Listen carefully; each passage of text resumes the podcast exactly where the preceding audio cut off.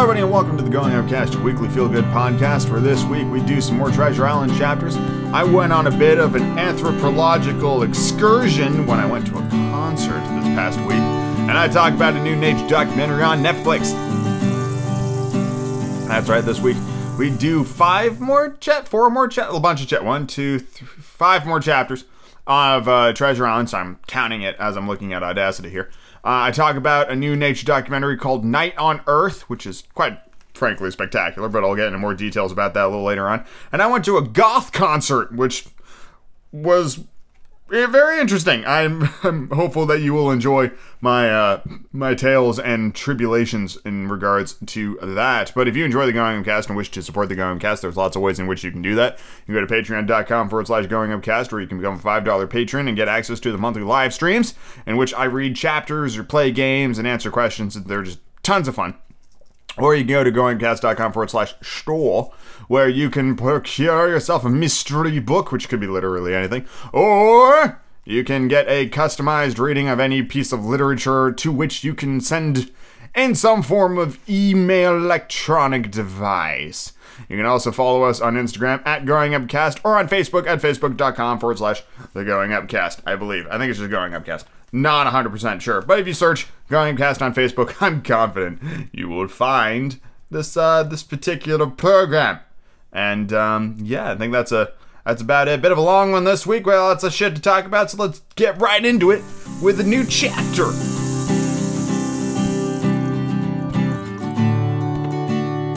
Chapter 21 of Treasure Island The Attack.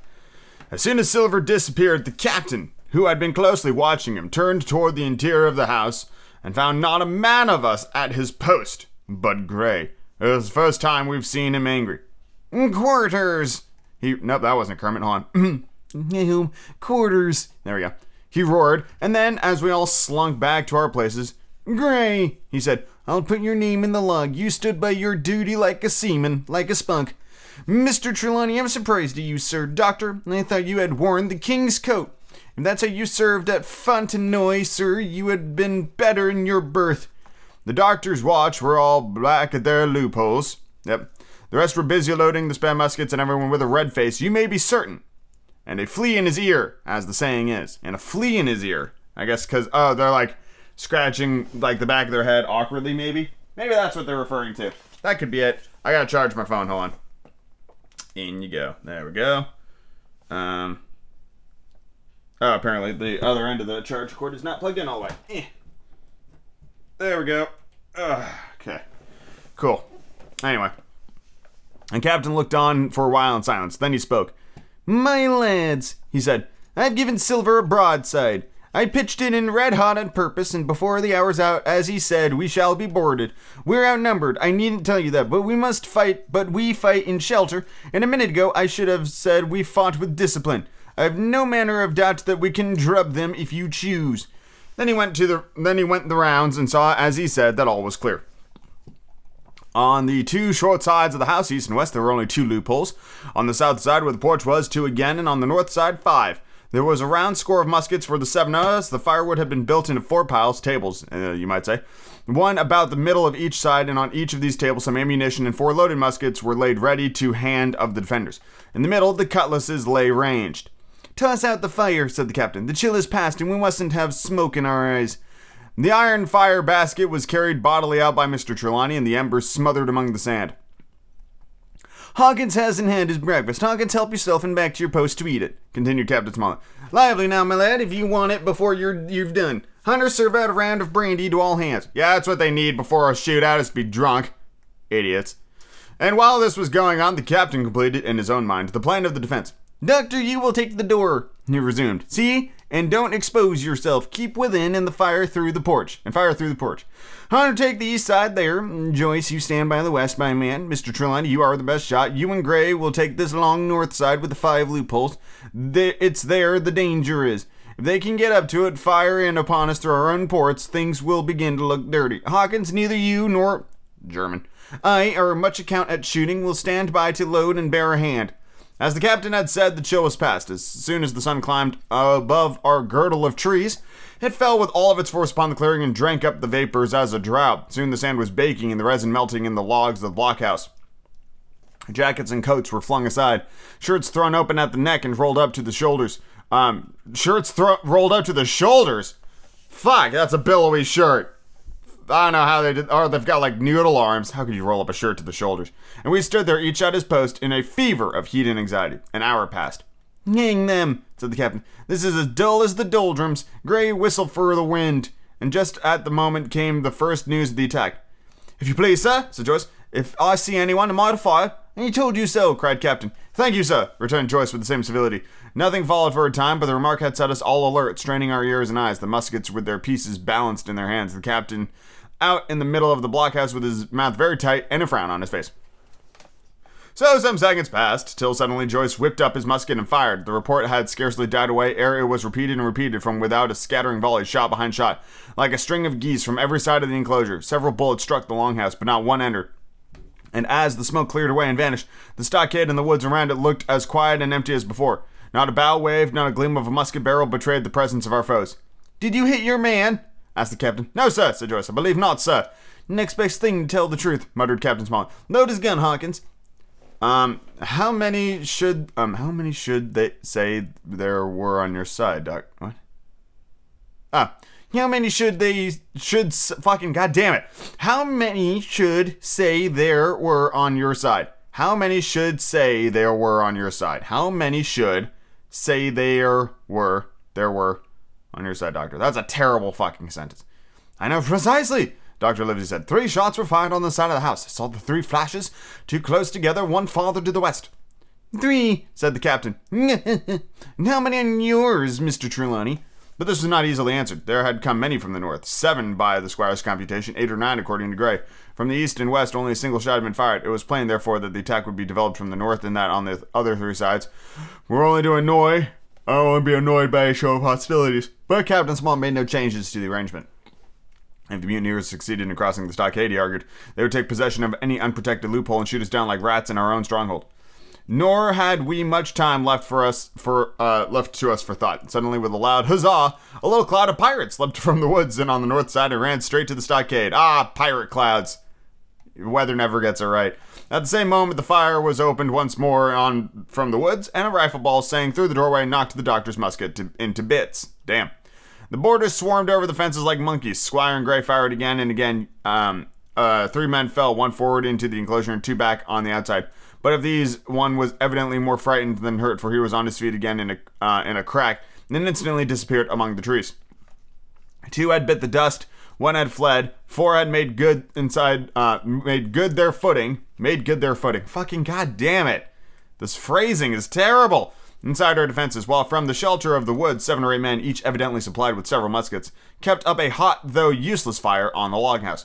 The four who had uh, boarded made straight before them for the build made straight before them for the building, shouting as they ran, and the men among the trees shouted back to encourage them. Several shots were fired, but such was the hurry of the marksmen that not one appears to have taken effect. In a moment, the four pirates had swarmed up the mound and were upon us. And the head of Job Anderson, the boatswain, appeared in the middle loophole. Um, all hands, all hands! He roared in a voice of thunder. At the same moment, another pirate grasped Hunter's musket by the muzzle, wrenched it from his hands, plucked it through the loophole, and with one stunning blow, laid the poor fellow senseless on the floor. Meanwhile, a third, running unarmed, um, unharmed, all around the house, Uh, appeared suddenly in the doorway and fell with his cutlass on the doctor. Our position was utterly reversed. A moment since we were firing under cover at an exposed enemy. Now it was we who lay undercovered and could not return a blow. The log house was full of smoke, to which we owed our comparative safety. Cries and confusion, flashes and reports of pistol shots. One loud groan rang in my ears. Out, lads, out! Fight 'em up in the open! Cutlasses! cried the captain. I snatched a cutlass from the pile, and someone at the same time snatched another, giving me a cut across the knuckle, which I hardly felt. I dashed out the door into the clear sunlight. Someone was close behind, I knew not whom. Right in front, the doctor was pursuing his assailant down the hill just as my eyes fell upon him, beat down his guard, and sent him sprawling on his back with a great slash across the face. Round the house, lads! Round the house! cried the captain, and even in the hurly burly, I perceived a change in his voice.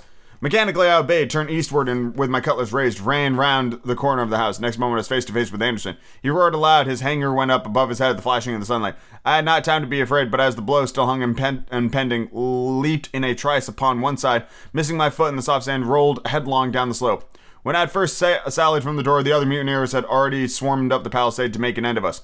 One man in a red nightcap with his cutlass in his mouth had even got upon the top and thrown a leg across. Had even got upon the top and thrown a leg across, I'm sure. Well, so short had been the interval that when I found my feet again, all was in the same posture. The fellow with the red nightcap still halfway over, another still just showing his head um, above the top of the first arcade. And yet, in this breath of time, the fight was over and the victory was ours. Gray, following close behind me, had cut down his big boatswain ere he had time to recover from the last blow. Another had been shot at the loophole in the very act of firing into the house, and now lay in agony, a pistol still smoking in his hand. A third, as I had seen, the doctor had disposed of at a blow. Of the four who had scaled the palisade, only one remained unaccounted for, and he, having left his cutlass on the field, was now clambering out again with the fear of death upon him. Fire! Fire from the house! cried the doctor. And you lads, back into cover! But his words were unheeded. No shot was fired, and the last boarder made good his escape and disappeared uh, with the rest of, into the wood. Three seconds, nothing remained of the attacking party but the five who had fallen, the four inside, and the one outside of the palisade. The doctor and Gray and I ran full speed for the shelter. So wait, hold on. They killed five who had fallen, four on the inside, and one on the outside palisade. So they estimated that the pirates had like 20 people, and they just decimated 25% of their attacking force in a couple of seconds.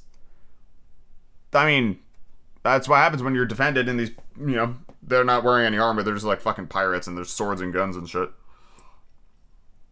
That makes sense to me. Ow. I don't know what the fuck I did to my wrist, but it's been really fucking irritating me for a while. I need to go out to the garage get my wrist braces back. Um, where was I? Uh, hold on. The doctor and Gray and I ran full speed for the shelter. The survivors would soon be back where they had left their muskets, and at any moment the fire might recommence. The house was by this time somewhat cleared of smoke, and saw at a glance that the price we had paid for victory. Hunter lay beside his loophole, stunned. Joyce by uh, his shot through the head, never to move again. Uh, while right in the center, the squire was supporting the captain, one as pale as the other. Um, the captain's wounded, said Master Trelawney. Um, have they run? asked Mr. Smollett. All that could, and uh, all that could, you may be bound, returned the captain. But there's five of them will never run again. Five, cried the captain. Come, that's better. Five against three leaves us four to nine. That's better odds than when we had started. We were seven to nineteen then, or so we thought, and that was as, as bad to bear. Mutineers uh, were soon only eight in number, for the man shot by Mr. Trelawney on board the schooner died the same evening of his wounds. But this, of course, was not known until after by the faithful party. Oh, interesting. Interesting. So the odds are even better. That's uh that's pretty good. And it looks like we're about to move on to the next part of the book.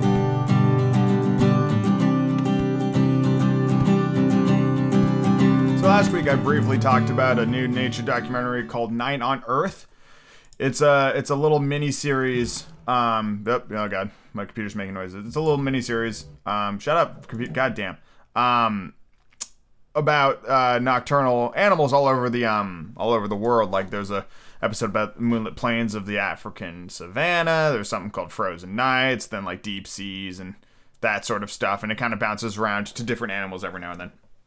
And a, a trope in nature documentaries is it'll be like this small rodent is about to go up against this big ass snake. Let's see what happens. And then they fight, and then the rodent's like on the back foot and then the the documentary person will be like, "Looks like this rodent's luck has run out," and then the snake will like fuck up and the rodent gets away, and then the documentary will be like, "Looks like the little rodent lives to fight another day," and the snake meanwhile goes without supper once more. You know, like it'll it'll just trail off like that. This documentary is a real big fan of like ah, oh, here's an adorable baby fur seal, and then some fucking bats come out to kill it. But nah, the the adult fur seals are are, are covering it, so the baby fur seal's fine. But then a sea lion comes out of the out of the water to to eat the baby fur seal, but the baby fur seal's more agile, so it got away in the rocks and. And it's safe again. But now it's away from the adults, so the bats come back. But then its mom shows up and everything's fine. It does a lot of like fucking it teases you. It's it's not and it's getting a little predictable because of it. You know, it's like you know, I'm like almost done with the first episode, and only one thing has fucking killed something. You know, it was a goddamn mouse against a scorpion, and you're just like, yeah, well, whatever. No, no, no shit. It saw the scorpion because you're shining a UV light on the poor bastard, and it's just glowing like a fucking sign. So.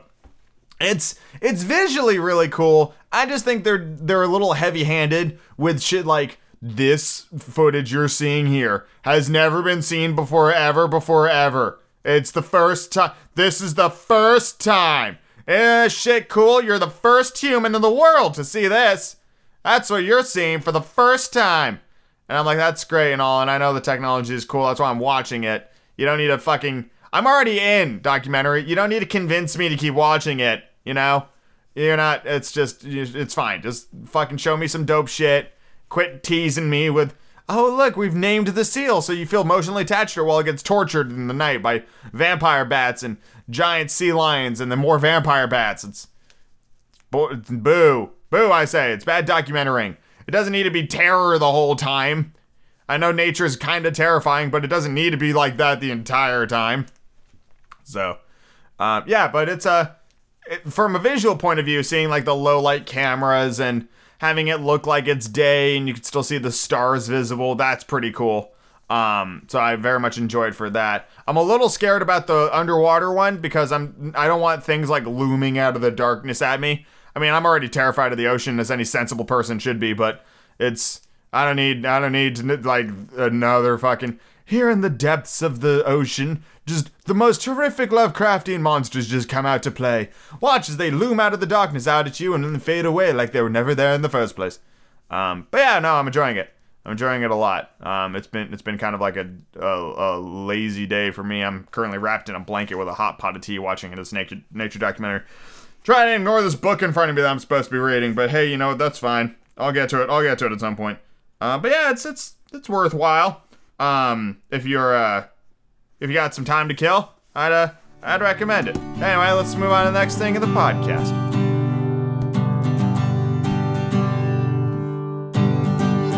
Alrighty, got my wrist braces. Let me just close the door real quick. Oh fuck. Okay. Chapter oh, no, part five, my sea adventure. Chapter twenty-two, how my sea adventure began. Wow, that's appropriately titled. Okay. Fortunately, I don't need to uh, move my hands all that much in order to read a book that is a PDF. Okay. There was no return of the mutineers, not so much as another shot out of the woods. Out of the woods. They had, quote, got their rations for that day, as the captain put it, and we had to we had the place to ourselves and the quiet time to overhaul the wounded and get dinner. Squire and I cooked outside. In spite of the danger, and even outside, we could hardly tell what we were at for horror of the loud groans that reached us from the doctor's patients. Out of the eight men who had fallen in the action, only three still breathed. That, one of the pirates who had been shot at the loophole, Hunter, and Captain Smollett. And of these, the first two were as good as dead. Mutineer indeed died under the doctor's knife, and Hunter, do what we could, never recovered consciousness in the world, in this world. He lingered all day, breathing loudly like the old buccaneer at home in his apoplectic fit, but the bones of his chest had been crushed by the blow, and his skull fractured in falling, and sometime in the following night, without sign nor sound, he went to his maker. He went to his maker. Uh, hold on. I am slowly losing circulation in my right hand, so I'm just going to loosen the straps a bit. You know, it's a it's a fine art to make sure that it's like getting the compression it needs while still allowing blood to flow and not losing feeling in your fingertips. Anyway. Neat to do. As for the captain, his wounds were grievous indeed, but not dangerous. No organ was fatal injury. Anderson's ball, sure, for it was Job that shot him first, had broken his shoulder blade and touched his lung, not badly. The second had only torn and displaced some muscle in the calf. He was sure to recover, the doctor said, but in the meantime, and for weeks to come, he must not walk nor move his arm, nor so much as speak when he could help it. My own accidental cut across the knuckles was a flea bite. Dr. Livesey patched up with plaster and pulled my ear for me into the bargain. Oh, okay. Uh, after dinner, the squire and the doctor sat by the captain's side a while in consultation, and when they had talked to their heart's content, it being then a little past noon, the doctor took up his hat and pistols, girt on a cutlass, put the chart in his pocket, and with a musket over his shoulder, crossed the palisade to the north side and set off briskly through the trees. Gray and I were sitting together at the far end of the blockhouse to be out of earshot of our officers consulting, and Gray took his pipe out of his mouth and fairly uh, forgot to put it back again. So thunderstruck, oh God, what have I done? Um, I think I hit enter. So thunderstruck he was at this occurrence. Why in the name of Davy Jones, he said, is Dr. Livesey mad? Why no, says I. He's about the last of his crew for that, I uh, take it. Well, shit, mate, said Gray. Mad he may not be, but if he's not, you mark my words, I am. I take it, replied I. The doctor had his idea, and if I'm right, he's going to s- now to see Ben Gunn. I was right. as appeared later, but in the meantime, the house being stifling hot and the little patch of sand inside the palisade ablaze with midday sun, I began another thought in my head, which was not by any means so right. What I began to do was to. German. Envy the doctor walking in the cool shadow of the woods with the birds about him and the pleasant smell of the pines while I sat grilling with my clothes stuck to my stuck to the hot resin and so much blood about me and so many poor bodies uh, laying all around that I took a disgust of the place that was almost as strong as fear. All the time I was washing out the blockhouse and then washing up the things for dinner, this disgust and envy kept growing stronger and stronger till at last, being near a bread bag and no one observing me, I took the first step toward my es- escapade and filled both my pockets of uh, filled both pockets of my coat with biscuits. I was a fool, if you like, and certainly I was going to do a foolish, overbold act. But I was determined to do it with all the precautions in my power. These biscuits, should anything befall me, would keep me at least from starving till far on the next day.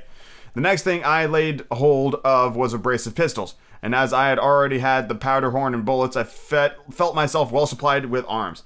As for the scheme I had in my head, it was not a bad one in itself. I was going down to the sandy spit that divides the anchorage on the east side from the open sea to find the white rock I had reserved last evening and ascertain whether or not it was still, um, whether um, it was there or not that Ben Gunn had hidden his boat. Anything quite worth doing, as I still believe. But as I was certain I should not be allowed to leave the enclosure, my only plan was to take French leave and slip out when nobody was watching. And that was so bad a way of doing it as made the thing itself wrong.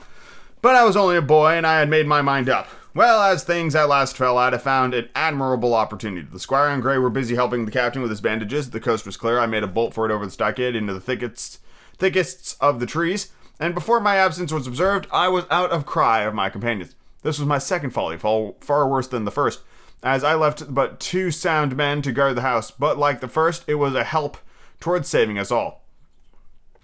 I took my way straight for the east coast of the islands, for I was determined to go down to the seaside of the spit to avoid a chance of observation from the anchorage. It's already late in the afternoon, although still warm and sunny. As I continued th- to thread the tall woods, I could hear from far before me not only the count- continuous thunder of the surf, but a certain tossing of foliage and grinding of boughs, which showed me the sea breeze had set up higher than usual. Soon cool draughts of air began to reach me, and a few steps further I came forth into the open borders of the grove, saw the sea lying blue and sunny in the horizon, and the surf tumbling and tossing its foam along the beach. I had never seen the sea quite round Treasure Island. The sun might blaze overhead, the air be without a breath, the surface smooth and blue, but still these great rollers would be running all along the external coast, thundering and thundering by day and night, and I scarcely believe there was one spot in the island where a man could be out of earshot of their noise. I walked along beside the surf with great enjoyment till thinking I was now f- got far enough south, I took the cover of some thick bushes and crept warily to the ridge of the spit. Before behind me was the sea in front of the anchorage. The sea breeze as though it had been uh, had oh god damn it. The sea breeze, as though it had the sooner blown itself out by its us- unusual violence, was at an end. It had been succeeded by light, variable airs from south, from the south to southeast, carrying great banks of fog, and the anchorage upper lee of Skeleton Island lay still and leaden as first we had entered. The Hispaniola in that unbroken mirror was exactly portrayed, from the truck to the waterline, the Jolly Roger hanging from her peak. Alongside lay one of the gigs, silver in the stern sheets, him I could always recognize, while a couple of men were leaning over the stern bulwarks, one of them with a red cap, the very rogue I had seen some hours before stride legs upon the palisade. Apparently they were talking and laughing, though at this distance upward of a mile I could, of course, hear no words of what was said. All at once there began the most horrid, unearthly screaming, which at first startled me badly, for I uh, had soon remembered the voice of Captain Flint even though I could barely make out the bird by her bright plumage as she sat perched on her master's wrist. Soon after, the jolly boat shoved off and pulled for shore, and the man with the red cap and his comrades went below by the cabin companion. Just the same, the sun had gone down behind the spyglass, and as the fog was collecting rapidly, it began to grow dark in earnest. I saw I must lose no time if I were to find the boat that evening. The white rock, visible enough above the brush, was still some eighth of a mile further down the spit, and it took me a goodish while to get up to it, crawling often on hands and forth among the scrub. Night had almost come when I had laid my hands on its rough sides. Right below it was this exceedingly small hollow green turf hidden by banks and thick underwood about knee deep that grew there very plentifully. In the center of the dell, sure enough, a little green, a little tent of goatskins, like what the gypsies carried about with them in England. I dropped into the hollow, lifted the side of the tent, and there was Ben Gunn's boat, homemade if ever anything was homemade. A rude, lopsided framework of tough wood stretched upon that a covering of goatskin with the hair inside. The thing was extremely small, even for me, and I can hardly imagine that it could have floated with a full size man. There was one thwart set as low as possible, a kind of stretcher in the bows, and double paddle for propulsion. I had not seen a coracle since the, such as the ancient Britons made, but I had seen one since, and I can give you no fairer idea of Ben Gunn's boat than, than by saying it was like the first and the worst coracle ever made by man. Let me just take a quick little look see here at what the fuck a coracle is. Coracle. Um, a small boat, small round boat made of wickerwork covered with a watertight material propelled with a paddle. Oh my god, it is the most adorable little boat I've ever seen. It's like a boat for children. It's just it's got a seat and it's round and it's braced and you just paddle around. And it's fucking adorable. Some of them are kind of big. Yeah, it's basically just like a bowl you sit in and paddle yourself around. All, these look fairly homemade um, these little coracles. I guess you know. I guess that's the that's the thing of it. Interesting. That's pretty cool. But the great advantage of the coracle it certainly possessed, for it was exceedingly light and portable. Well, now that I had found the boat, you would have thought that I had had enough of truancy for once. Uh, but in the meantime, I had to take another notion, and become so obstinately fond of it that I would have carried it out, I believe, in the teeth of Captain Smollett himself. It was to slip out under cover of night, cut up the Hispaniola adrift, let her go ashore where she fancied. I had quite made up my mind that the mutineers, after their repulse that morning, had nothing nearer their hearts than to up anchor and away to sea. This I thought would be a fine thing to prevent, and now that I had seen how they left their watchmen unprovided with a boat, I thought it might be done with little risk. Down I sat to wait for darkness and made a hearty meal of biscuit. It was a night out of ten. It was night one. I don't know, hon. Hold on. I'm adding words where words don't exist.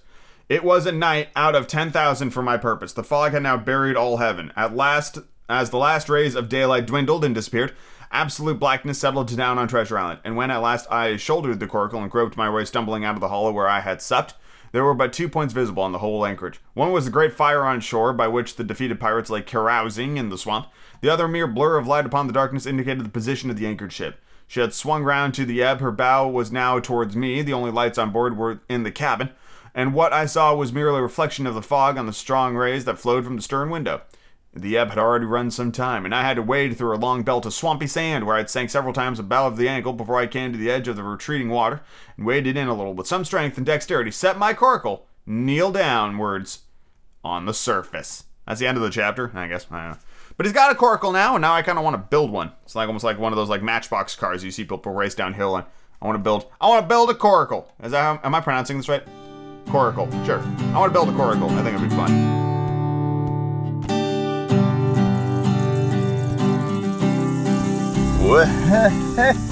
Hey, how's it going, everybody? That's right, it's me coming at you live from 12:22 at night.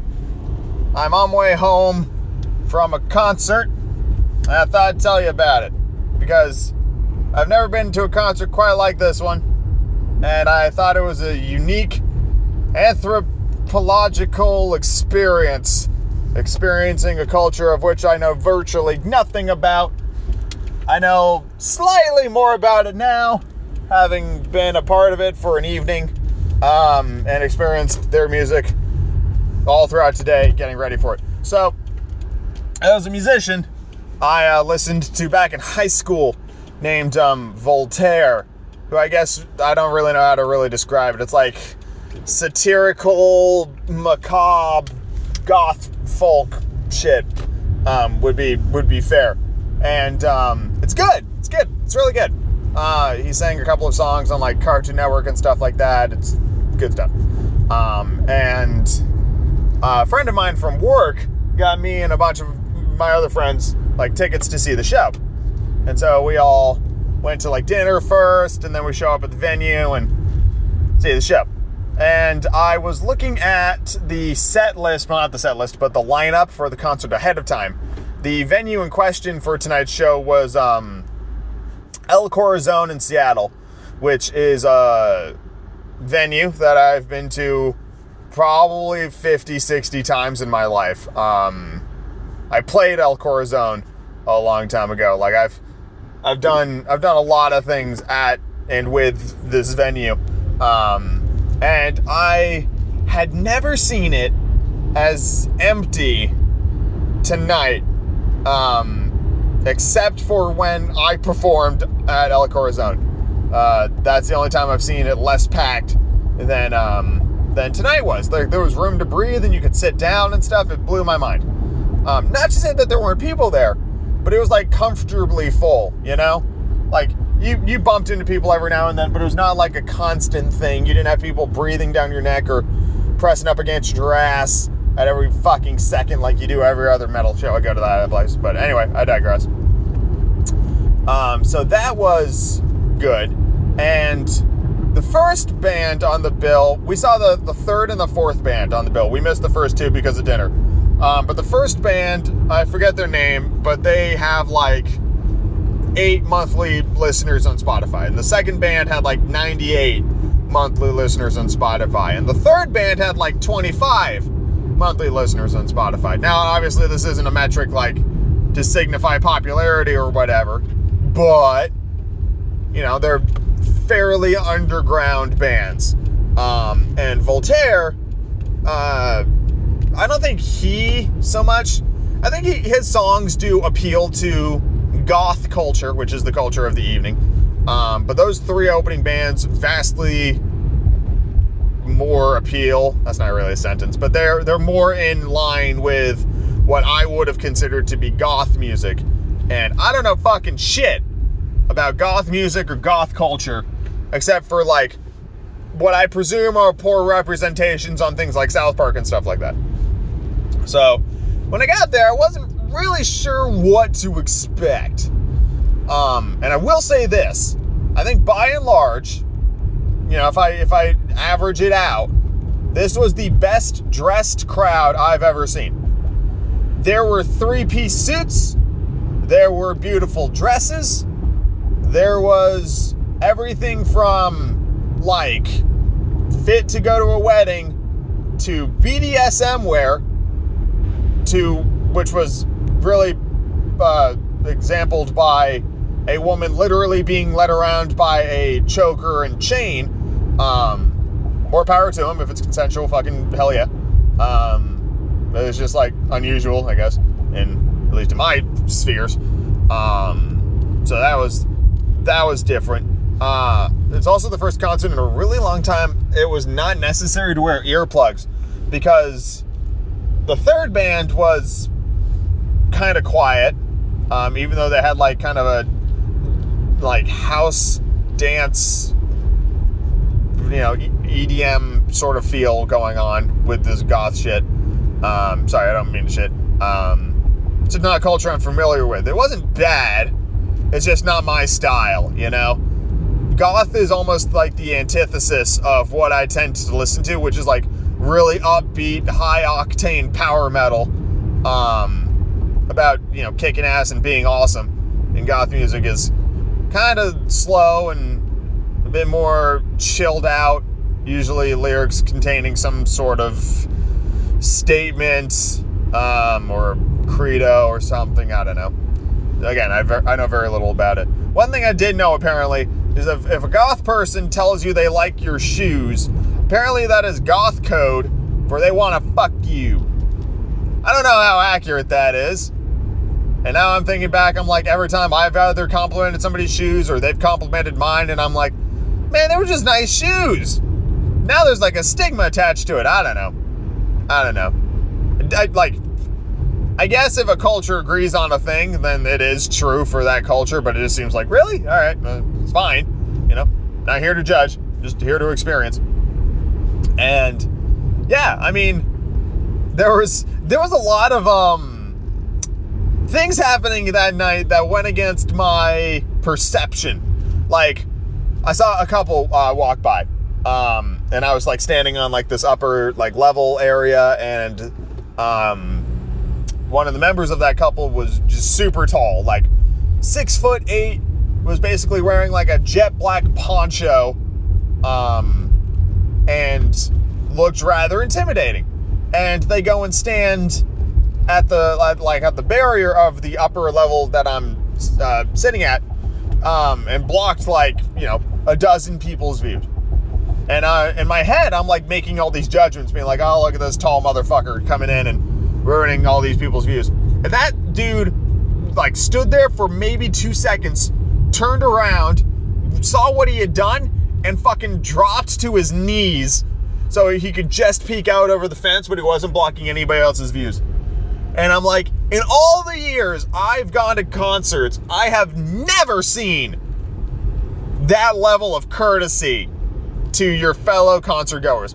Every other concert I've been to, like, metalheads are really nice people, but they don't give a fuck if they're in your way. They don't. They're there to see the fucking show.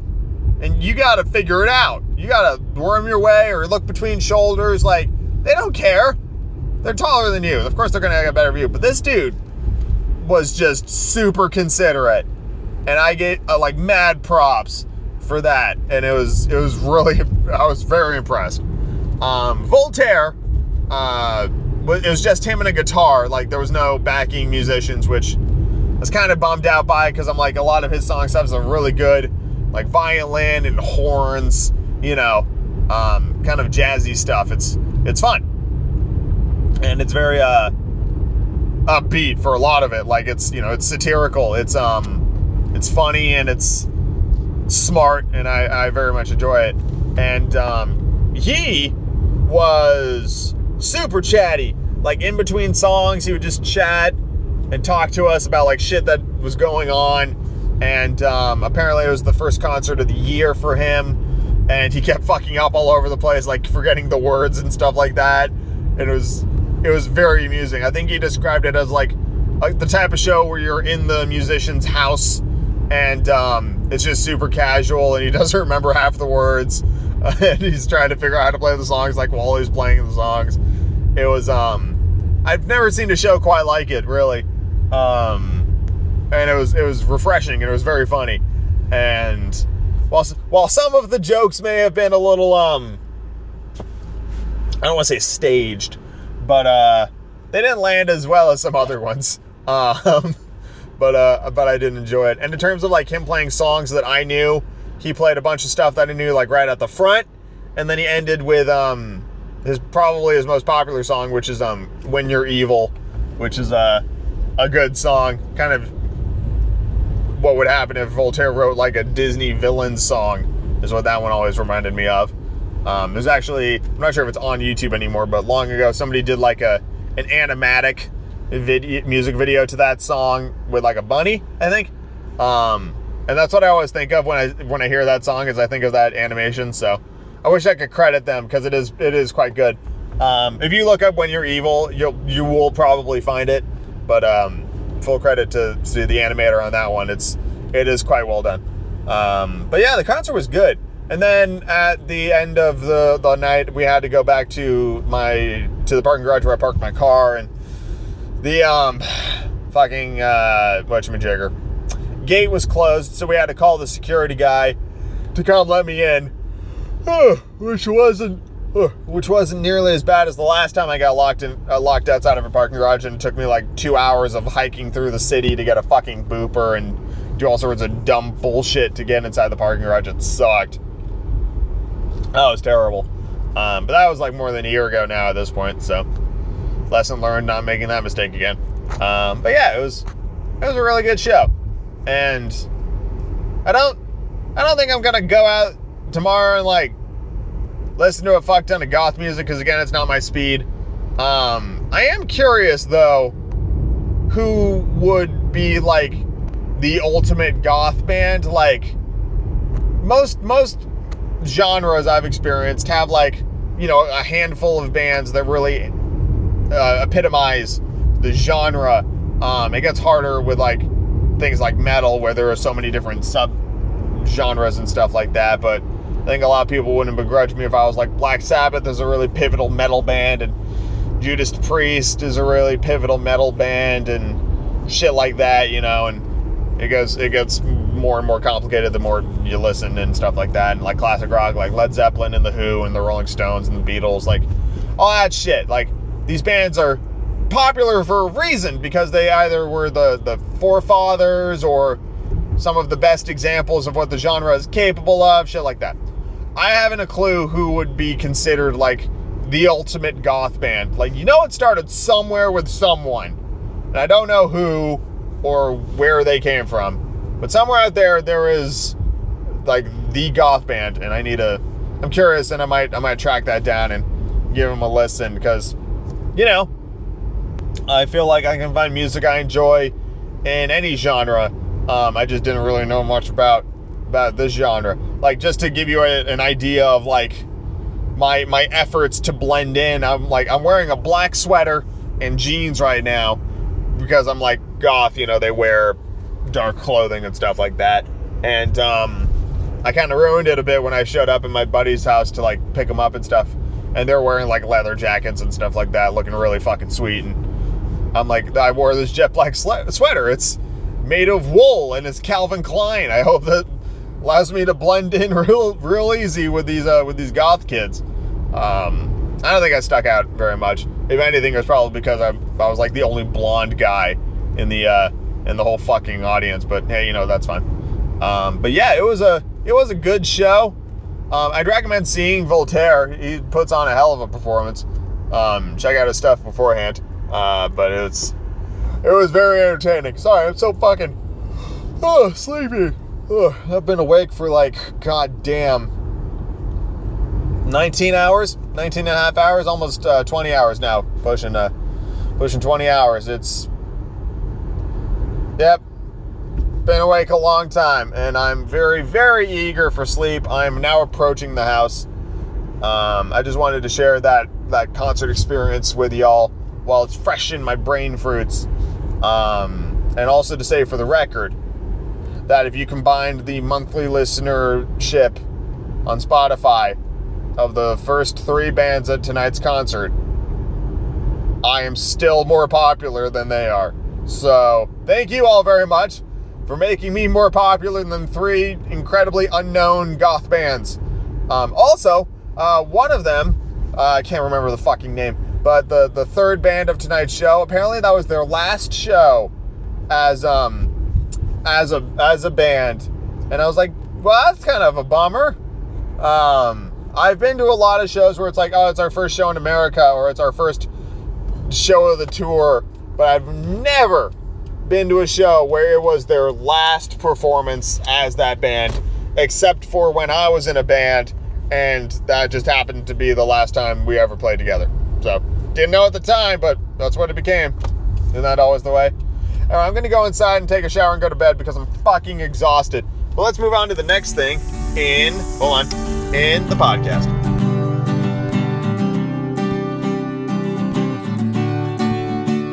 Chapter 23. Man, you know, one of the things about this fucking book is it's making me do like, okay, Roman numerals. Uh, got it. Like, it's not a lot of seconds, but it's enough seconds that it makes me feel like an idiot. And, um, I don't like it. I'm not, I'm not appreciative. Not appreciative of that. I know I'm an idiot most of the time.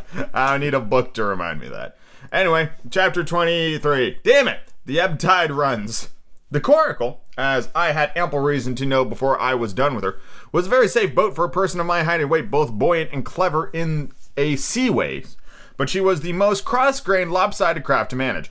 Do as you pleased, she always made more leeway than anything else, and turning round and round was the maneuver she was best at. Even Ben Gunn himself has admitted that she was, quote, queer to handle till you knew her way.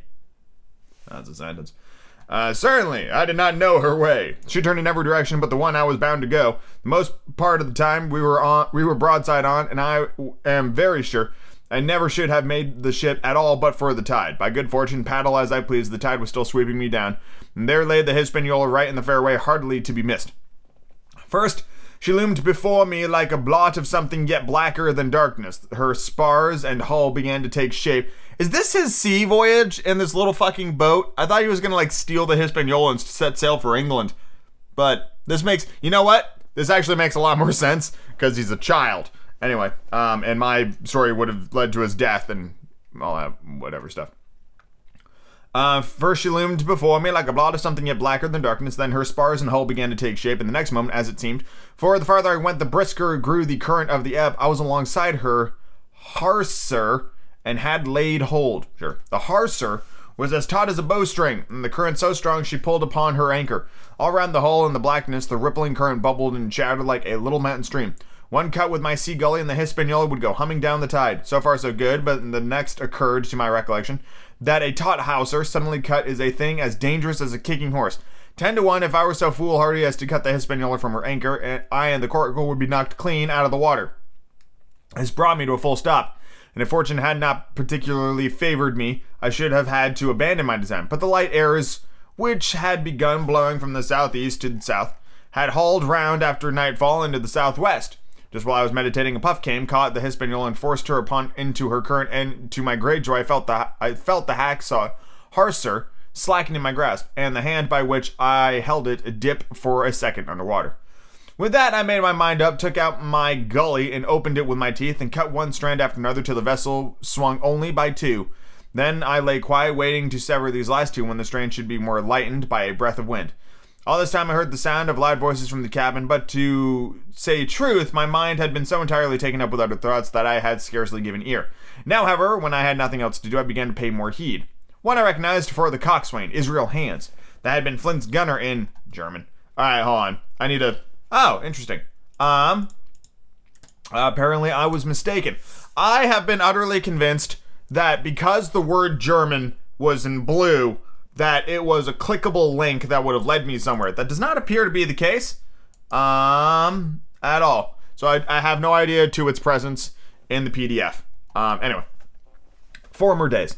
The other was, of course, my friend of the red nightcap. Both men were plainly the worse of drink, and they were still drinking. For even while I was listening, one of them, with a drunken cry, opened the stern window and threw out something which I divined to be an empty bottle. But they were not only tipsy; it was plain that they were furiously angry. Oaths flew like hailstones, and every now and then came a forth such an explosion as I thought was sure to end in blows. But each time the quarrel passed off and the voices grumbled lower for a while until the next crisis came and its turn passed away without result. On shore, I could see the glow of the great campfire burning warmly through the shore side trees. Someone was singing a dull, old, droning sailor song, with a droop and a quaver at the end of every verse, and seemingly no end to it at all but the patience of the singing. I heard it on the voyage more than once and remembered these words but one man full of her crew alive, what put to sea with 75. And I thought it was a ditty rather too doleful appropriate, uh, too dolefully appropriate for a company that had met such cruel losses in the morning. But indeed, from what I saw, all these buccaneers were as callous as the sea they sailed on. At last the breeze came, the schooner sidled and drew nearer in the darkness, and I felt the hawser slacken once more, and with a good tough effort cut the last fibers through. The breeze had but little action on the coracle, and I was almost instantly swept against the bows of the Hispaniola. At the same time, the schooner began to turn upon its heel, spinning slowly end, o- end for end across the current. I wrought like a fiend, for I expected every moment to be swamped, and since I found I could not push the coracle directly off, I shoved straight astern. At length, I was clear of my dangerous neighbor. Just as I had given the last impulsion, my hand came across a light cord that was trailing overboard across the stern bulwarks. Instantly, I grasped it. I should have done so, I cannot say. It was at first mere instinct, but once I had it in my hands and found it fast, curiosity um, began to get the upper hand, and I determined um, I should have one look through the cabin window. I pulled in hand over hand on the cord. When I judged myself near enough, rose at infinite risk to half my height, and thus commanded the roof and slice of the interior cabin.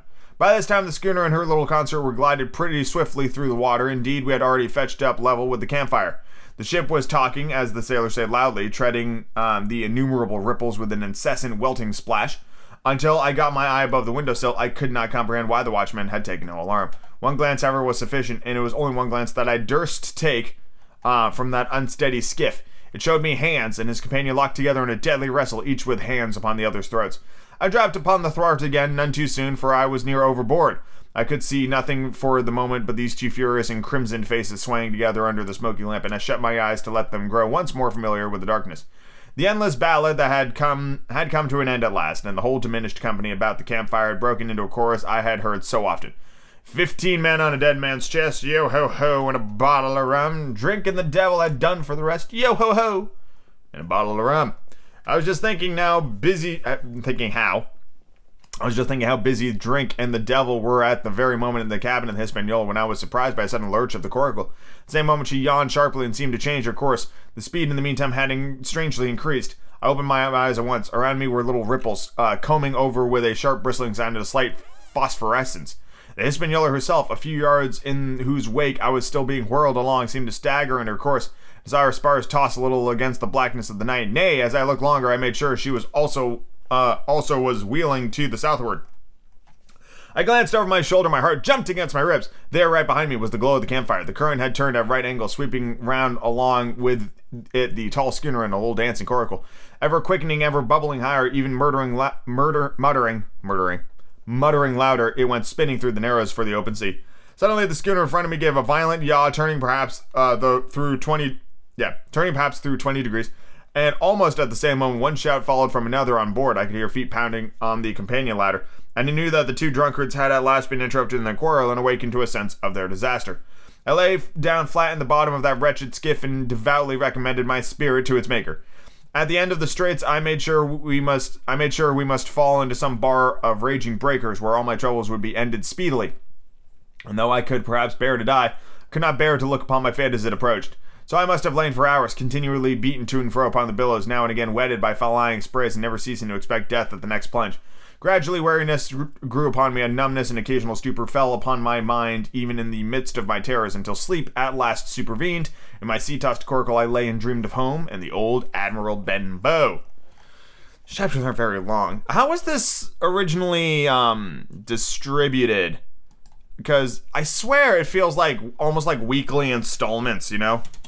Like it seems like the type of uh, thing that may have appeared in like uh, paper publications of the day, and people would always like tune in weekly to see what new adventures um, they got up to. It says adventure novel, so I'm guessing it came out all at once. Um, it was originally considered a coming of age story, and it's noted for its atmosphere, characters, and actions. One of the most frequently dramatized of all novels, it was once serialized by a in the children's magazines young folks from 1881 to 1882. Um, yeah, yeah, yeah, it was. I fucking knew it. Originally serialized in a young in children's magazines from 1881 to 1882 under the title Treasure Island or The Mutiny of the Hispaniola, credited to the pseudonym Captain George North. First published as a book on November 14th, 1883 by Cassell and Co. So it did come out in fucking I guess if it was a magazine, probably would have been monthly installments. I fucking knew it. I knew it. Ha!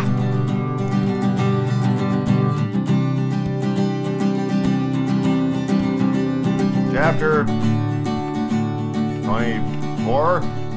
Thank you. Yes. The Cruise of the Coracle. God damn. Oh, boy. Uh, sorry, hold on. Oh, fuck. I'm doing this new thing where, um, rather than just like chaining the chapters together, uh, throughout like an hour period, I'm taking like multiple hours, um, to record the Treasure Island chapters because I feel like by taking a second away from the book and uh, thinking about some other things for a bit and then come back to it, I kind of like help refresh my perspective and help provide future context and jokes and shit. Um, that's the idea. That's the that's the thing I'm attempting here. Anyway, uh, let me just put this back. There we go. Okay. It was broad daylight when I awoke and found myself tossing at the southwest end of the treasure island. The sun was up, but it was was was still hid from me behind the great bulk of the spyglass, which on this side descended almost to the sea in formidable cliffs. Howl, Haulbowline Head, and Mizzenmast Hill were at my elbow, the hill bare and dark, the head bound with cliffs 40 or 50 feet high, and fringed with great masses of fallen rock. I was scarce a quarter. Sorry, I'm really, really trying to crank that one back so I can feel it compressing my wrist. Um, a quarter of a mile to seaward, and it was my first thought to paddle in and land. That notion was soon given over. Among the fallen rocks, the breakers spouted and bellowed, loud reverberations, heavy sprays flying and falling, succeeded one another from second to second, and I saw myself, if I ventured nearer, dashed to death upon the rough shore, spending my strength in vain to scale the beetling crags. Nor was that all, for crawling together on flat tables or rocks or letting themselves drop into the sea were loud reports I beheld huge slimy monsters. Soft snails, as it were, of incredible bigness, two or three score of them together, making the rocks echo with their barking. Oh, they're seals. Yeah, okay. I've understood them. I've understood since that they were sea lions and entirely harmless. The fuck? Nuh-uh. Mm-mm. Sea lions harmless? Hell no. Those motherfuckers will root. they will kill you. entirely harmless. That cannot be the case. No. No. God damn. Sea lions are fucking super not. No. They're normally not dangerous to humans and attacks are uncommon, but they are large and unpredictable wild animals with sharp teeth. Like fucking. Don't fucking. Don't test your luck against a sea lion. You goddamn nit shit. Entirely harmless. But the look of them added to the difficulty of the shore and the high running of the surf was more than enough to disgust me of that landing place. I felt rather. Uh, I felt willing rather to starve at sea than confront such perils. In the meantime, I had a better chance, as I supposed. Before me, north of Howl, Howl Bowline Head, the land runs in a long way, leaving at low tide a long stretch of yellow sand. To the north of that again, there comes another cape, Cape of the Woods, as it is marked upon the chart, buried in tall green pines, which descended to the margin of the sea. I remember what Silver had said about the current that set northward along the whole west coast of Treasure Island, and seeing from my position that I was already under its influence, I preferred to leave Howl Bowline Head behind me and reserve my strength for an attempt to land upon the kinder, kindlier looking Cape of the Woods. There was a great smooth swell upon the sea, the wind blowing steadily and gently from the south, and there was no contrariety between that and the current, and the billows rose and fell unbroken. Had it been otherwise, I must long ago have perished, but as it was, it was surprising how easy and securely my little light boat could ride. Often, as I lay at the bottom, keeping kept no more than an eye above the gunwale, I could see a big blue summit heaving close above me. Yet the coracle would but bounce a little, dance as if on springs, and subside on the other side in its trough, lightly as a bird. I began after a little to grow very bold and sat up to try my skill at paddling. But even a small change in the disposition of the way would produce violent changes in the behavior, German, of a coracle. I had hardly moved before the boat, giving up at once her gentle dancing movement, ran straight down a slope of water so steep that it made me giddy, stuck and struck her nose with a spout of spray deep into the side of the next wave. I was drenched and terrified and fell instantly back into my old position, whereupon the coracle seemed to find her head again and led me as softly as before among the billows. It was plain she was not to be interfered with, and at that rate, since I could in no way influence her course, what hope had I uh, left of reaching land? I began to be horribly frightened, but I kept my head uh, for all that. First, moving with all care, I gradually bailed out the coracle with my sea cap. Then, getting my eye once more above the gunwale, I set myself to study how she was managed to slip so quietly through the roll- rollers. I found each wave, instead of the big, smooth, glossy mountains it looked from shore or from a vessel's deck, was for all the world like any range of hills on dry land, full of peaks and smooth places and valleys. Coracle, left to herself, turned from side to side, threaded, so to speak, her way through these lower parts and avoided the steeper slopes and higher, toppling summits of the wave. Well, now, I thought to myself, it is plain I must lie where I am and not disturb the balance, but it is plain also that I can put the paddle to the side, over the side, and from time to time in smooth places give her a shove or two toward land. No sooner thought that upon than done. I lay on my elbows in a most trying attitude, and every now and then gave a weak stroke or two to turn her head to shore. It was very tiring and slow work, yet I did visibly gain ground, and as we drew nearer the Cape of the Wood, I, though I saw I must infallibly miss that point, I had still made a couple hundred yards of easting. I was indeed close in. I could see the cool green treetops swaying together in the breeze, and I felt sure I could make the next prom- promontory without fail.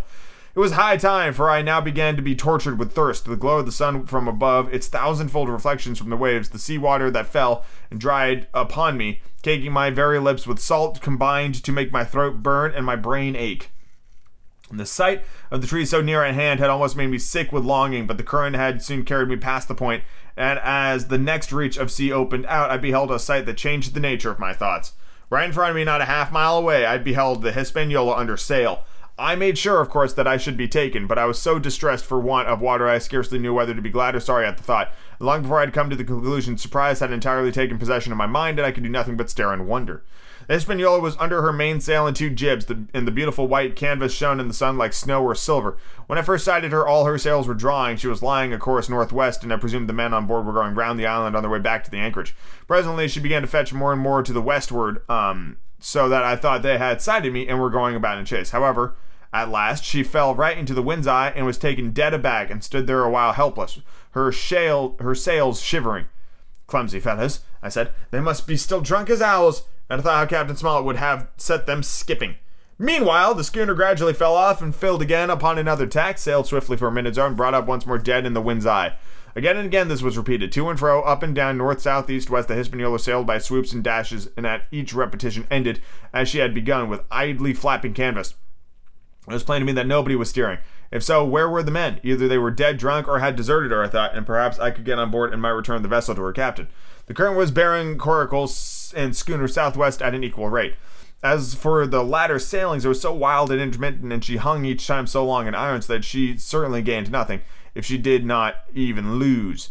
If only I had dared to set up and paddle, I made sure I could overhaul her.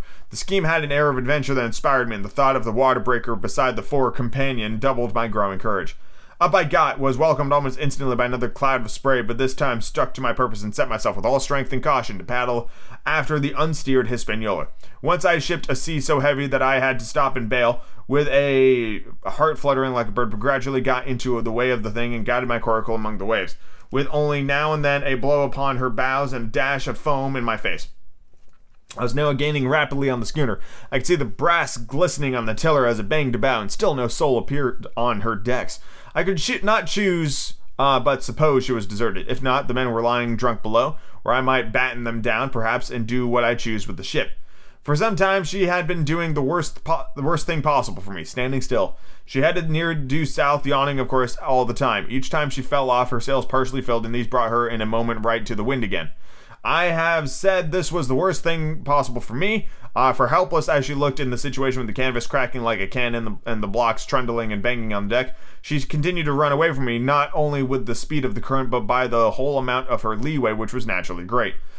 But now at last I had my courage. The breeze fell for some seconds very low, and the, cur- the current gradually turning her, the Hispaniola revolved slowly round her center, and at last presented me her stern, with the cabin window still gaping open and the lamp over the table still burning in, burning on into the day. The mainsail hung drooped like a banner.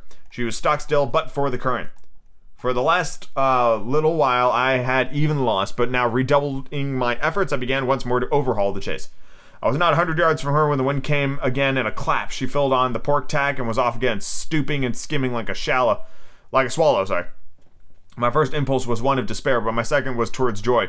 Round she came till she was broadside on me. Round she still, round still till she had covered a half and then two thirds and then three quarters of the distance that separated us. I could see the waves uh, boiling white under her forefoot. Immensely tall, she looked to me from my low station in the coracle. And then all of a sudden, I began to comprehend. I had scarce time to think, scarce time to act and save myself. I was on the summit of one swell when the schooner came stooping over the next. The bowsprit was over my head. I sprang to my feet and leapt, stamping the coracle under the water. With one hand, I caught the jib boom while my foot lodged between the stay and the brace.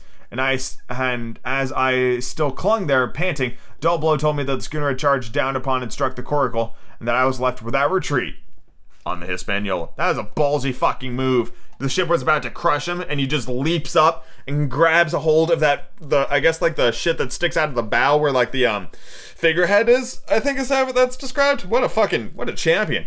Good job, Jim. That's a ballsy fucking move.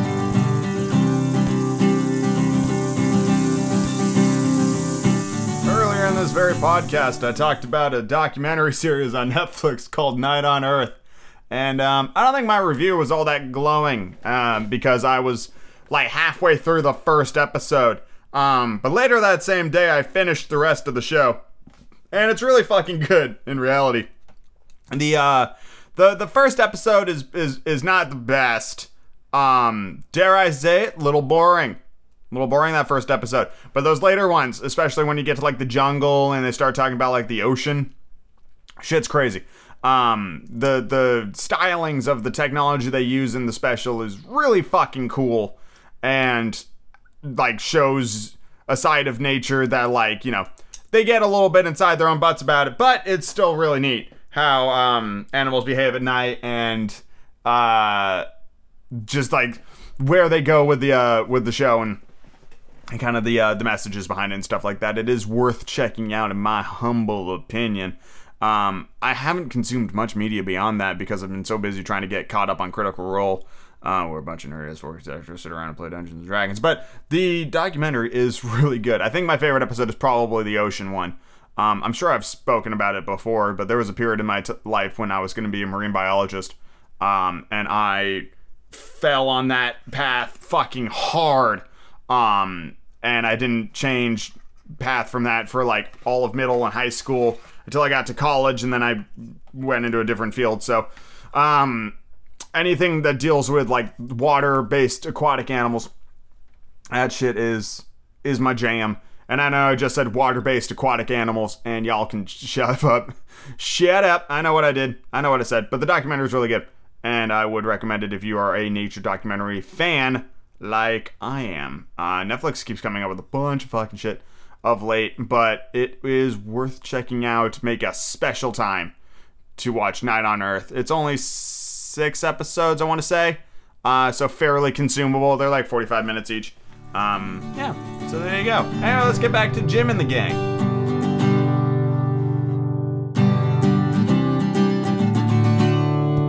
Chapter 25 I Strike Jolly Roger. I had scarce gained a position on the bowsprit when the flying jib flapped and filled op- upon the other tack, and with a report like a gun, the schooner trembled to her keel under the reverse, but the next moment the other sail still drawing, the jib flapped back again and hung idly.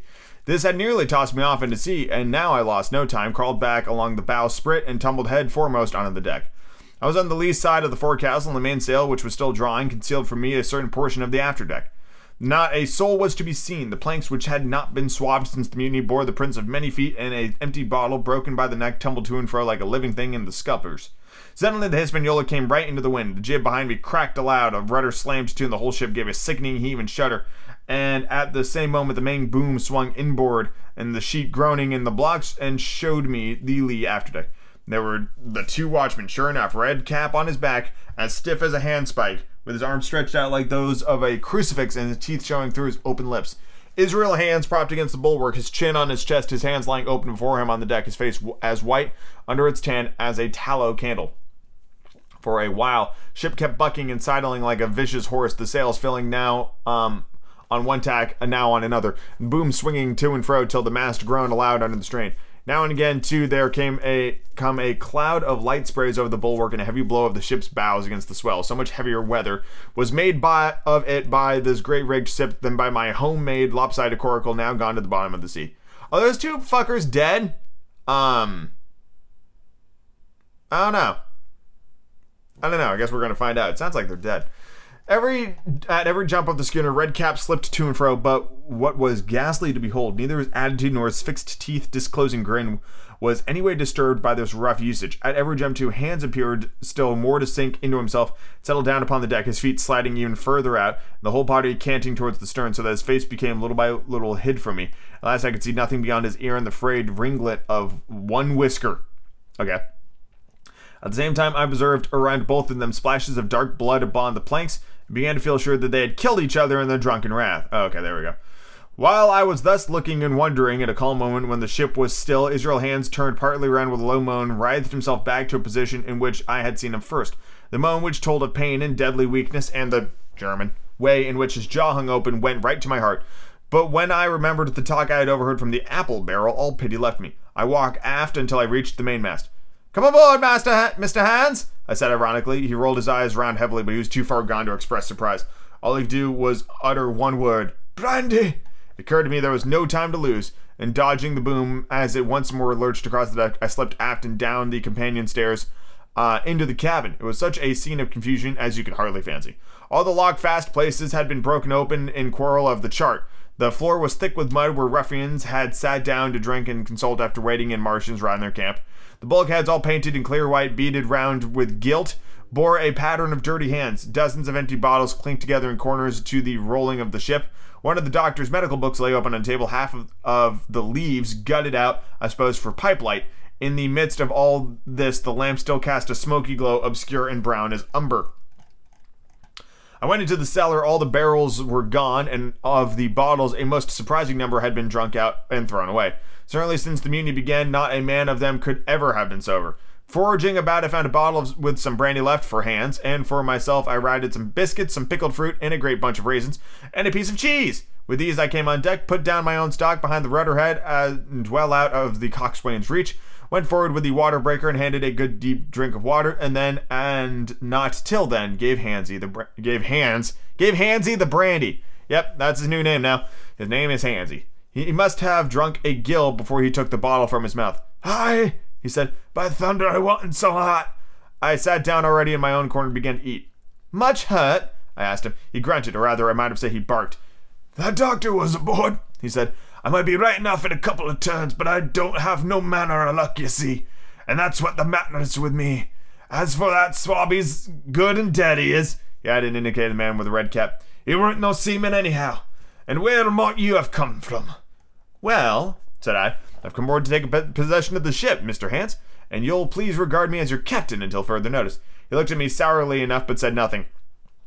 Some of the color had come back into his cheeks, though he still looked very sick and continued to slip um, out and settle down as the ship banged about.